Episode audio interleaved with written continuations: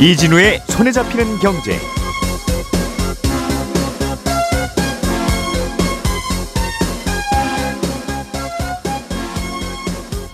안녕하십니까 이진우입니다. 실손보험 가입자가 병원에서 진료를 본 후에 별도의 보험금 청구 절차 없이 병원에서 바로 보험금이 청구되는 실손보험 청구 간소화가 오는 10월부터 시행됩니다. 세계 각국이 법인세 최저 세율을 15%로 통일하기로 하는 글로벌 최저 한세 제도가 올해부터 시행되면서 우리나라 기업들이 세금 폭탄을 맞게 됐다는 볼멘 소리가 나오고 있습니다. 오피스텔을 분양받고 어, 계약금 중도금을 다 보냈는데 공사는 중단되고 미리 낸 돈은 엉뚱한 데 이미 쓰여서 돈을 돌려받지 못하게 되는 오피스텔 분양 사기 사건이 몇 년 전에 벌어진 바 있는데요. 오늘 어, 1심 판결이 나옵니다. 어떻게 된 일인지 자세하게 좀 들어보겠습니다. 2월 16일 금요일 손에 잡히는 경제 시작합니다.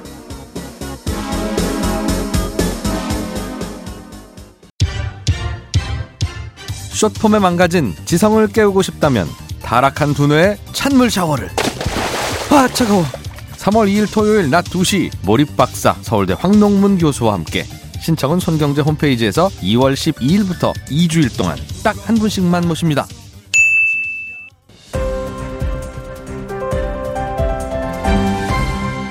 이진우의 손에 잡히는 경제. 네, 오늘은 한국경제신문 이상은 기자 그리고 언더스탠딩의 한승찬 기자, 행복자산관리연구소 김현우 소장 이렇게 세 분과 함께 네, 재미있게 또 경제 뉴스 이야기 해보겠습니다. 세 분 어서 오십시오. 네, 안녕하세요. 안녕하세요. 네, 네, 실손보험 청구 간소화. 네. 왜 자동차 사고 나면 카센터에 차만 맡기면 되는데 그렇죠. 병원에서도 그렇고요. 어, 왜 그런데 사람이 아프면 병원 가서 치료받고 내가 보험금 청구를 다시 또 해야 되냐. 네. 어, 이거 저희가 아마 한, 한 10년 전부터. 제발 이걸, 이걸 이게 못 바꾸냐. 그런데 생각- 생각보다 복잡한 사연이 있기는 하더군요. 네, 그렇습니다. 드디어 시행이 오래됩니까? 뭐, 네, 15년 만에 사실 발의된 지 15년 만에 시행을 앞, 눈앞에 둔 건데요. 음. 이게 뭐 자동차 보험은 사실 의무 보험이지만 실손 보험은 개인 보험 아니냐 뭐 그런 이유들도 있었고 에, 의료계는 사실 환, 이 환자의 의료 정보가 유출되는 거 아니냐라는 이유 때문에 반대를 많이 하고 있었어요. 그러니까 환자의 의료 정보를 보험회사로 보내주려면 일단 1대1로 보내주기에는 너무 그 전산망을 구축하는데 비용도 많이 이, 들고 예. 음, 그렇기 때문에 중간에 정보를 취합해서 보내주는 중개기관이 필요하다 이렇게 가닥을 둬- 잡았었는데 그건 뭐 뭘 하도 당연히 이런 식으로 해야죠. 그렇죠. 예. 그런데 의료계하고 시민단체 측에서는 이 기관을 통하는 대규모 의료 정보가 유출될 경우 에는 큰 피해가 발생할 수 있다. 라는 우려가 있었고 무엇보다 이 기관을 최초의 건강보험 심사평가원으로 정해두고 있어서 음. 비급여 의료 정보를 심평원이 수집하는 거 아니냐 이걸 경계하고 있는 거 아니냐라는 해석이 있었습니다. 음. 그래서 이거에 대한 이제 입법을 추진할 때 작년에 어, 건강보험 심사평가원뿐만 아니라 다른 중개기관을 선정할 수도 있고 또 음. 병원도 어, 여력이 되면은 개별적으로 보험사와 에, 전산망을 구축해도 된다 이런 여지를 두고 법을 통과시켰거든요. 음. 그리고 어, 여기를 어디 어디로 할 것이냐 이 구체적인 사항은 시행령을 통해서 정하도록 했는데 바로 어제 정부하고 의료계 뭐 보험업계가 모여가지고 음. 실손보험 청구 전산화 TF에서 요 중- 중개기관을 예. 보험 개발원으로 하자 이렇게 이 단독 기관으로 선정을 했습니다. 건강보험 심사평가원은 죽어도 못 믿겠어. 라는 게 의료계의 반응. 그렇죠. 음.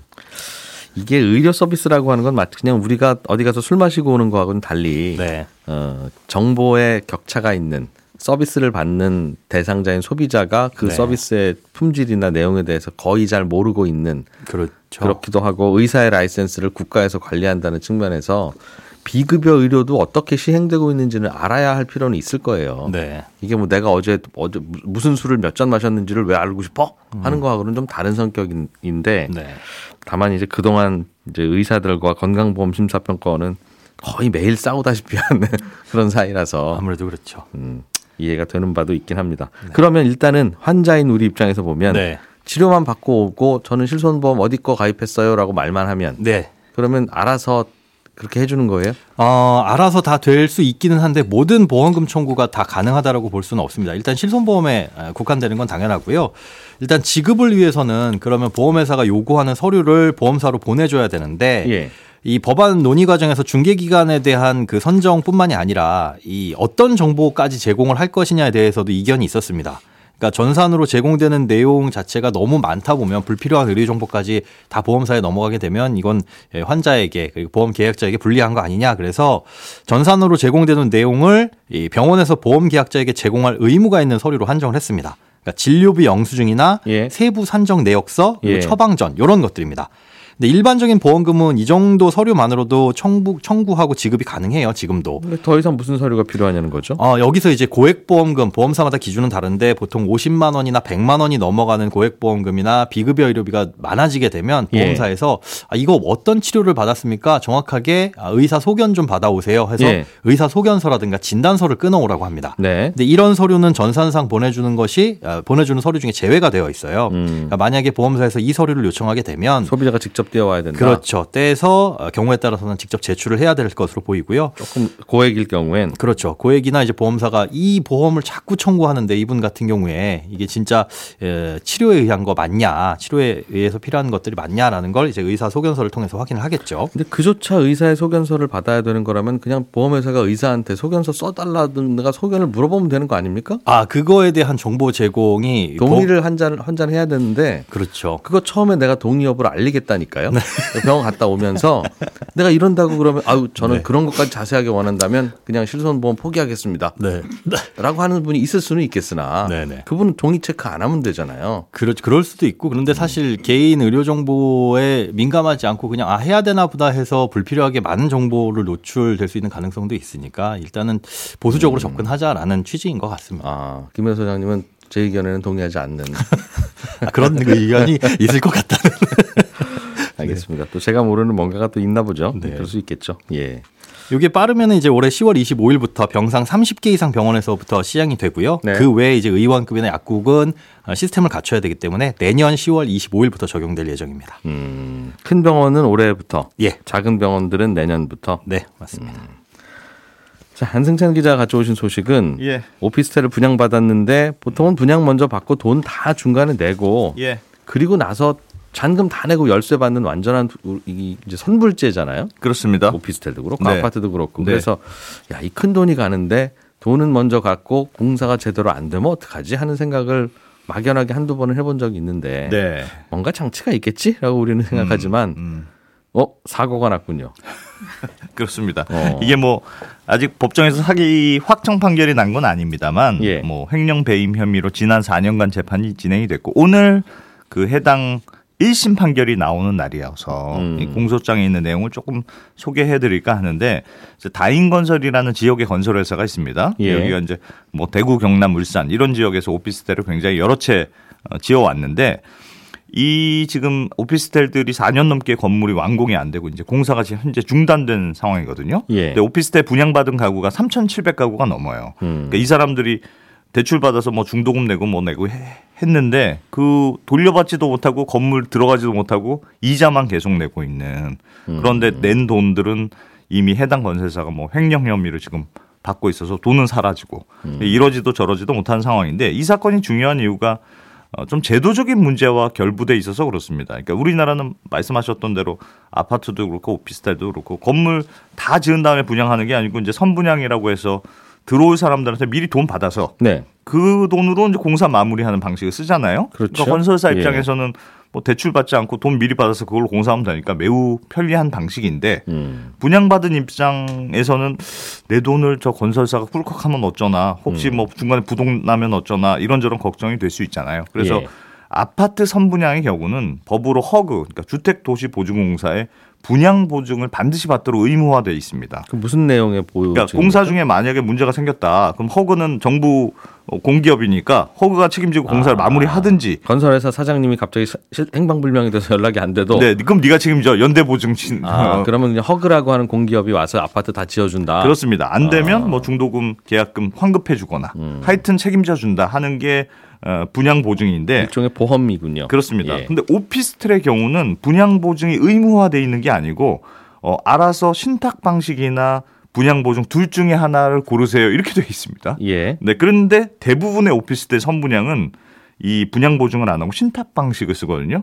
이 말은 건설사 입장에서 이게 좀 유리하다는 뜻일 텐데 네. 신탁 방식이라는 게 뭐냐면 오피스텔 이제 선분양 받은 사람들이 이제 계약금 중도금 내는 걸 건설회사한테 참아 줄 수는 없으니까 예. 제3자인 분양 분양 관리 신탁 회사라는 이 3자의 회사가 대신 돈을 받아주고 관리해 주는 역할을 하는 거예요. 건설회사로 바로 들어가면 예. 건설회사에 밀린 임금 처, 뭐 처리하거나 뭐 무슨 대로 쓸 수 모르니까 돈이 셀 수 있으니 그렇습니다. 예. 마치 동창회 회비는 믿을 만한 총무한테 맡긴다. 요거하고 컨셉 비슷한데 예. 그럼 지키는 사람이 있으니까 안전한 거 아니냐 이런 생각이 드는데 음. 이번에 건설사가 어떤 방식으로 돈을 빼먹었냐면 공사가 사실은 50%만 진행이 됐는데 서류를 가짜로 꾸며서 어, 공사 70% 했습니다. 이렇게 꾸며서 돈을 더 받는 수백억 원을 더 받는 이런 아. 방식으로 먼저 빼내는 거예요. 그다음에 이제 뭐 그 돈을 엉뚱한 다른 오피스텔 땅 사는 데 쓰거나 음. 자기들이 만든 시행사에 이제 일가 친척들 넣어서 뭐 직원 월급으로 주는 방식으로 빼먹거나 이런 식으로 횡령한 혐의를 받고 있습니다. 다른 현장으로 돈 뺐다. 원래 그 현장에 쓰여야 할 돈이라서 그렇죠. 공사 진척도에 따라서만 돈 주려고 순탁 회사를 하나 맡겨놨는데 네.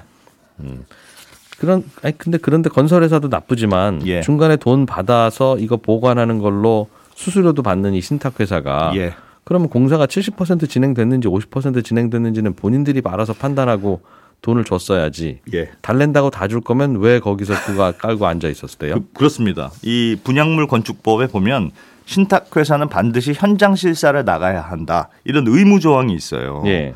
그런데 건설사가 저희 70% 공사했습니다 하니까 뭐 그 그 공 그것만 믿고 현장에도 안 나가고 뭐 그- 그대로 돈을 내준 건 사실 분명히 문제가 있거든요. 음. 그런데 왜 이런 뭐 어떻게 이런 서류를 그 조작해야 하는데 어떻게 그냥 돈을 홀라당 가져갈 수 있을까? 보면 법에는 분명 신탁회사는 현장 실사를 하고 돈을 내줘야 합니다라고 써 있지만 예. 만약에 현장 실사를 안 하면 어떻게 처벌하겠다 이런 내용은 또 없습니다. 그러니까 신탁회사는 그렇게 했으면 참 좋았겠는데 참 아쉽게 됐네요. 이러면서 그냥, 넘어가는 지금 상황이 벌어지고 그래서 지금 오피스텔 분양받은 그 수분양자들만 발을 동동 구르고 있는 뭐. 그런 상황이 됐죠. 이게 이렇게 해도 되는 거면 저도 신탁 회사 하나 하고 싶네요. 이게, 이게 참 문제가 뭐, 뭐 하는 일이 있다고 그게 그게 제가 알기로는 무슨 그 분양 대금이나 공사 대금의 뭐1% 0.5%, 0.5%그 정도 뭐 수수료 이 정도. 받는데 예, 예. 그러면 와 이게 오피스텔 한 100채짜리면 2억씩만 잡아도 200억이고 1억 받았다는 건데 네. 1억 받고 하는 일이 돈 주세요 하면 돈 주고 하는 걸 10번만 하면 되는 겁니까? 이게 참 보니까 약간 애매한 게 이 신탁회사의 의무에 대해서 써놓은 법은 건축물 분양법에 나와 있는 거라서 이건 국토부 소관인데 이 신탁회사 인가해주고 라이선스 주고 하는 건 또 금융위원회 소관이거든요. 그러니까 예. 서로 왜 네가 할 일을 왜 우리한테 떠넘기냐. 약간 부처간에 사, 사실 살짝 책임을 떠넘기는 그런 분위기도 있고 음. 또이 분양 관리를 맡은 신탁회사도 수수료는 수수료 받고 또 건설사가 공, 공사 얼마 했으니까 돈 내주, 내주세요. 뭐 그러니까 대충 그냥 돈 주고 마는 이런 네. 일들이 벌어지는 거고 음. 그러니까 뭐 또 건설사는 그 돈 받아다가 이 사업 저 사업 돌려막기 막 하면서 그동안 어, 자금을 이렇게 융통해 올 수 있었던 건데 그러다가 예. 어디 한 곳이 터지니까 지금 연쇄적으로 공사가 스톱되는 그런 상황이 벌어진 건데요. 이것도 중간에 공사 스톱되거나 부동산 경기가 이렇게 꺾여서 문제가 돼서 이게 들통나서 그렇지. 그렇습니다. 안 그랬으면 이 돈 빼서 저 공사하고 저 돈 빼서 저땅 사고 저땅 사고 하면서 계속 지금 돌려막고 있었을지도 모르고 모르는 일이에요, 그러니까. 이 문제가 됐던 이 건설사 말고 다른 건설 회사들은 지금도 그러고 있는지도 모르겠네요. 그러니까 지금 분양관리 신탁 규모가 한 6조 원 정도 되거든요. 이게 물론 뭐 전부 횡령사고가 난 부실 사업장인데 이렇게 볼 수는 없겠습니다만 워낙 지금 제도 자체에 구멍도 좀 있고 지방 부동산 야. 경기도 안 좋기 때문에 또 연쇄적으로 이런 일이 이러는 거 아닌가 뭐 좀 걱정이 되는 상황입니다. 그러니까 이런 일 있을 때마다 이거는 우리 소관이 아니고 저건 저 부처 소관이고 하는 얘기를 들으면 예. 그 부처 입장에서는 그런 얘기하는 건 이해가 돼요. 음. 이런 얘기 할까봐 총리도 따로 있고 대통령도 따로 뽑은 거 아닙니까? 그 입장에서는. 근데 왜 이런 얘기만 듣- 듣게 만드냐? 그, 그 막. 네. 아닙니다. 뭐 이게 뭐 4년 전에 있었던 얘기라니까 뭐 특정한 어떤 정부 얘기는 아니고 계속 계속 이래 왔죠, 뭐 사실은. 자, 이상은 기자, 글로벌 최저 한세 제도가 올해부터 우리나라에서 시행이 되기 시작했다는데 글로벌 최저 한세가 이게 뭐예요? 이게 법인세를 모든 나라가 최소한 15%는 받자고 세계 각국끼리 약속을 하는 것입니다. 그래서 15%에 지금까지 미치지 못하는 세율을 적용하던 나라들이 있어요. 예를 들면 이제 조세 피난처 같은 많은 나라들도 있고 또 이제 6.25%만 세금 내면 됩니다 하고 홍보하던 아일랜드도 있고 또 이제 베트남 같은 경우에는 원래 세율은 20%인데요. 근데 실제로는 여러 가지 이유로 이 평균적으로 어 세금 많이 깎아줘서 평균적으로 8%밖에 내지 않는 경우가 많았습니다. 예. 이제는 근데 아무리 그 나라들에서 세금을 적게 내더라도 그렇게는 안 된다. 최소한 15%는 우리가 모두 다 받아야 되겠다. 음. 그런데 각 나라마다 다 15%씩 챙겨 받으려면 그게 좀 골치 아프니까 그 회사에 거슬러 올라가서 모기업이 있는 나라에서 다 각 나라마다 낸 그 세금을 따져본 다음에 15%에 못 미치게 낸 나라가 있으면 음. 그만큼 그 모기업 있는 나라에서 더 거둘 수 있다. 음. 이렇게 정한 거예요. 예를 들어서 삼성전자가 베트남에서 8% 세금을 냈다고 치면 예. 본체가 있는 한국에서 15에서 8 빼서 7%만큼 세금을 내라. 우리한테? 내라. 예, 우리한테 내라. 이렇게 할 수 있는 한국 겁니다. 본 한국 정부에 한국 정부에. 베트남에서 번 돈인데요라고 하더라도 그렇죠. 예, 그럼 베트남에서 15%다 내고 오든가 그렇죠. 8%만 냈으면 나머지 7%는 한국 정부에 내세요. 네. 예. 음, 그렇게 그게 하기로 각국이 정한 겁니다. 음, 그게 불만님 정 불만이면 베트남 정부에 가서 제발 이 나머지 7%좀 받아주십시오. 받아주세요. 네. 라고 네, 사정을 하든가. 네, 네, 네. 음. 그렇습니다. 전 세계 그 어떤 나라도 시- 그럴 그럴 거면 우리가 그냥 15% 받고 말자라고 베트남 맞습니다. 정부도 네. 생각할 테니 네. 음, 그렇게 하자는 거군요. 네, 궁극적으로는 이렇게 하면 모든 나라에서 15% 아래 세율은 어, 자연스럽게 없어지겠죠. 음. 그런데 이게 미국의 인플레이션법 IRA 하고도 연관이 되어 있다는 얘기는 무슨 얘기예요? 그게 사실은 조금 복잡한 부분인데 미국의 인플레이션법은 원래는 어떤 거냐면 이제 미국 내에서 생산을 하면 거기에 대해서 세액 공제를 해주는 방식으로 해외 기업들이 미국에 공장 많이 지어라 그래서 일자리를 창출해라 이렇게 유도하는 그런 내용이지 않습니까? 예. 근데 사실 세액 공제를 해주면 실효 세율이 낮아질 거잖아요. 그렇겠죠. 그래서 미국의 원래 법인 세율은 사실은 25.8% 정도 평균적으로 나옵니다. 연방 정부에서도 받고 주세에서도 받고 이렇게 해서 합하면 그 정도 되는데 음. 근데 여러 가지 그 이런 세액 공제를 다 받고 나서 보면 15% 아래로 떨어지는 경우가 미국에도 많이 있어요. 결국에 세금 내고 나면 우리나라 연말정산 때 대부분 돌려받는 느낌하고 비슷한 그런 거죠. 느낌인 거죠. 음. 네. 특히 IRA가 그런 역할을 하는데 일조하는 거예요. 음. 그래서 실, IRA까지 적용을 받고 나면 실효세율이 15% 아래로 내려가는 경우가 많아져서 예. 그럴 때는 추가 세금을 내라는 게 이 글로벌 최저한세 제도 아닙니까? 음흠. 그러니까 결과적으로 세금을 미국에 깎아준다고는 했어요. 음. 하지만 구- 그걸 바라보고 IRA를 바라보고 거기에 투자했던 국내 기업들이 이런. 이런 한국 정부에다 우리가 세금을 더 내야 되게 됩니다. 그럼 이런 미국 정부가 이런 아무리 깎아줘봐야 아무 소용 없죠. 별 소용이 없어지죠. 네. 음. 그렇게 이런 예, 예, 예. 이런 역설적인 상황에 처한 기업, 기업들이 주로 어, 우리나라 국내 배터리 회사들인데 네. 왜냐하면 이제 IRA가 탄소 발생을 좀 줄이자, 녹색 경제로 전환하자 이런 내용을 포함하고 있었기 때문에 전기차용 배터리 업체한테 세액 공제 혜택을 많이 줬고 네. 그래서 예를 들면 LG 에너지 솔루션은 작년 상반기에만 2,100억 원어치의 세액 공제를 우리가 IRA 때문에 받습니다. 음. 이렇게 재무제표에 적어놨어요. 예. 앞으로는 뭐 내년에는 뭐 몇 조 원을 받습니다. 이렇게 될 예정이에요. 음. 그런 세액 공제 규모가. 근데 문제는 이렇게 세액 공제 혜택을 받고 그렇게 혜택을 받을 거니까 우리가 여기다가 큰 돈을 들여서 투자하기를 잘했다 하고 있었는데 음. 이 글로벌 최저한세의 기준이라는 게 차츰 구체화되면서 혜택을 도로 토해내야 되는 상황에 처하게 된다는 것이 차츰 이게 점점 분명해지는 건, 아, 겁니다. 미국에서 받은 혜택 한국 네. 정부에 토해내야 되고 네. 음, 한국 회사들은 그렇죠. 예. 그래서 올해 기준으로 보면 LG 에너지 솔루션이 거기서 이제 배터리를 만드는데 그 모 회사인 LG 화학이 한국 정부에 추가 세액을 내야 될 예정이에요. 근데 이제 올해 당장 내는 것은 아니고 사실은 이제 뭐, 뭐 올해가 끝나고 그로부터 18개월 후라서 내후년에 내긴 하지만 예. 어쨌, 어쨌든 올해에 그 혜택 받은 거에서 수백억 원은 토해내야 되고 음. 내년 이후에는 혜택을 받는 규모가 더 커져서 수천억 원을 다시 토해내야 되고 음흠. 이렇게 되는 거예요. 그래서 LG 화학이 일단 투자를 많이 했기, 했기 때문에 일본 타자로 적용을 받는데 예. 뭐 삼성 SDI도 거기 사실 적용이 될 것이고 음. SK 온도 적용이 되고 뭐 한화 큐셀 이런 데도 그렇고 CS 윈드도 그렇고 우리나라에서 미국으로 투자한 많은 IRA를 바라보고 투자한 기업들이 사실은 다 똑같은 문제를 안게 됩니다. 음. 야, 요거는 요런 것까지 고민해야 해서 IRA를 발표했어야지라고 미국 정부에 뭐라고 해야 될지 따지고 싶죠, 사실. 야, 글로벌 최저 한세는 이거 뭐, 뭐 유럽이 하든 다른 데서 하는 어, 수가, 건데 예. 그거에다 당신들이 알아서 검토하고 왔어야지. 하여튼 우리 정부는 미국 정부는 세금 깎아준다니까? 네. 라고 그렇죠. 해야 되는 건지 기업들이 알아서 판단했어야 되는 건지는 모르겠는데 음. 뭔가 충돌하네요. 그러니까. 맞습니다. 예. 근데 그 문제에 대해서 이 충돌을 어떻게 처리할지에 관해서 음. 미국의 입장이 애매합니다.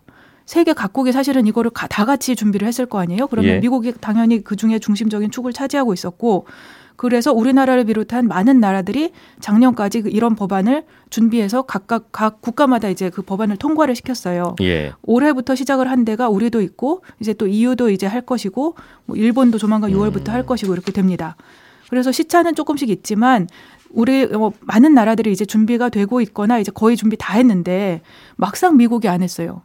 막상 미국이 이 법안을 글로벌 최저한세를 실제로 어떻게 적용할지에도 법- 법안을 준비를 안 했어요. 미국은 이 글로벌 최저한세 15%로 통일하는 이 제도에 대해서 불만이 많나 봐요. 조금 있죠, 있죠. 그왜 그러냐면 예. 이 제도가 어 이게 글로벌 최저 한세하고 구글세라고 하는 것이 사실은 짝꿍 관계입니다. 이 두 가지가 다 글로벌 조세 포탈을 막자는 취지로 시작을 해서 예. 하나는 구글세고 하나는 이제 최저 한세를 하는 건데 음. 사실 구글세라는 게 바로 미국 기업들을 옥죄는 내용으로 되어 있잖아요. 예. 그러니까 이게 잘 되는 것이 자기들한테 그렇게 유리하지만은 않은 상황인 거고요. 음. 또두 번째 이유는 이제 아까 말씀드렸듯이 IRA를 자기들이 하고 있는데 IRA에도 최소 세율을 15%로 하자는 내용이 들어 있어요. 예. 이거하고 이제 충돌이 있으니까 이 문제를 어떻게 정리할지에 관해서 본인들도 이제 내부에서 이제 깔끔하게 안 된 거죠.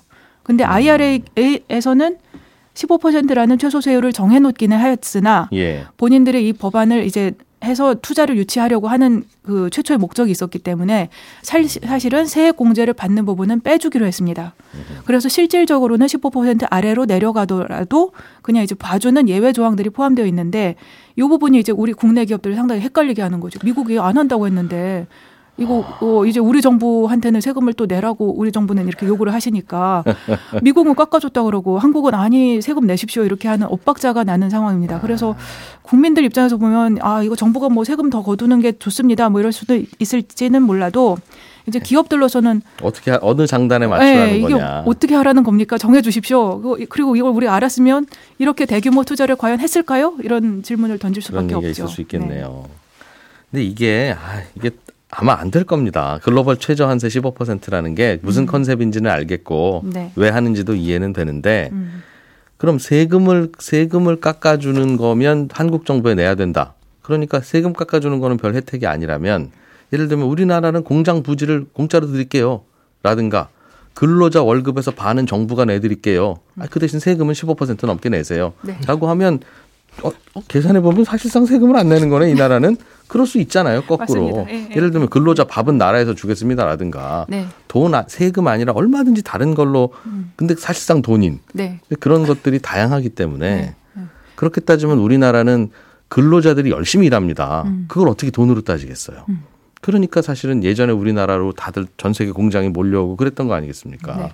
그러니까 우리나라는 근로자들이 열심히 일하는 것 같지도 않고 뭐 땅도 넓지 않고 음. 이런 나라들은 세금이라도 저희가 그럼 깎아드릴게요라고 생각해서 이제 각 나라마다 낮은 세율도 경쟁력이라고 생각해서 상품으로 내건 건데 음.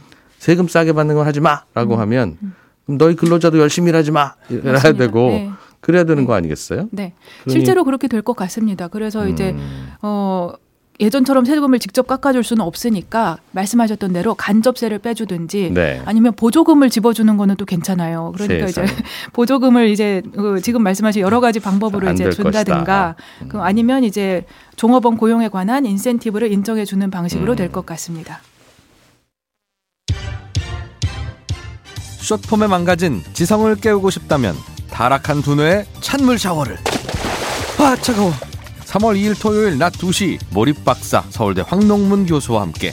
신청은 손경제 홈페이지에서 2월 12일부터 2주일 동안 딱 한 분씩만 모십니다.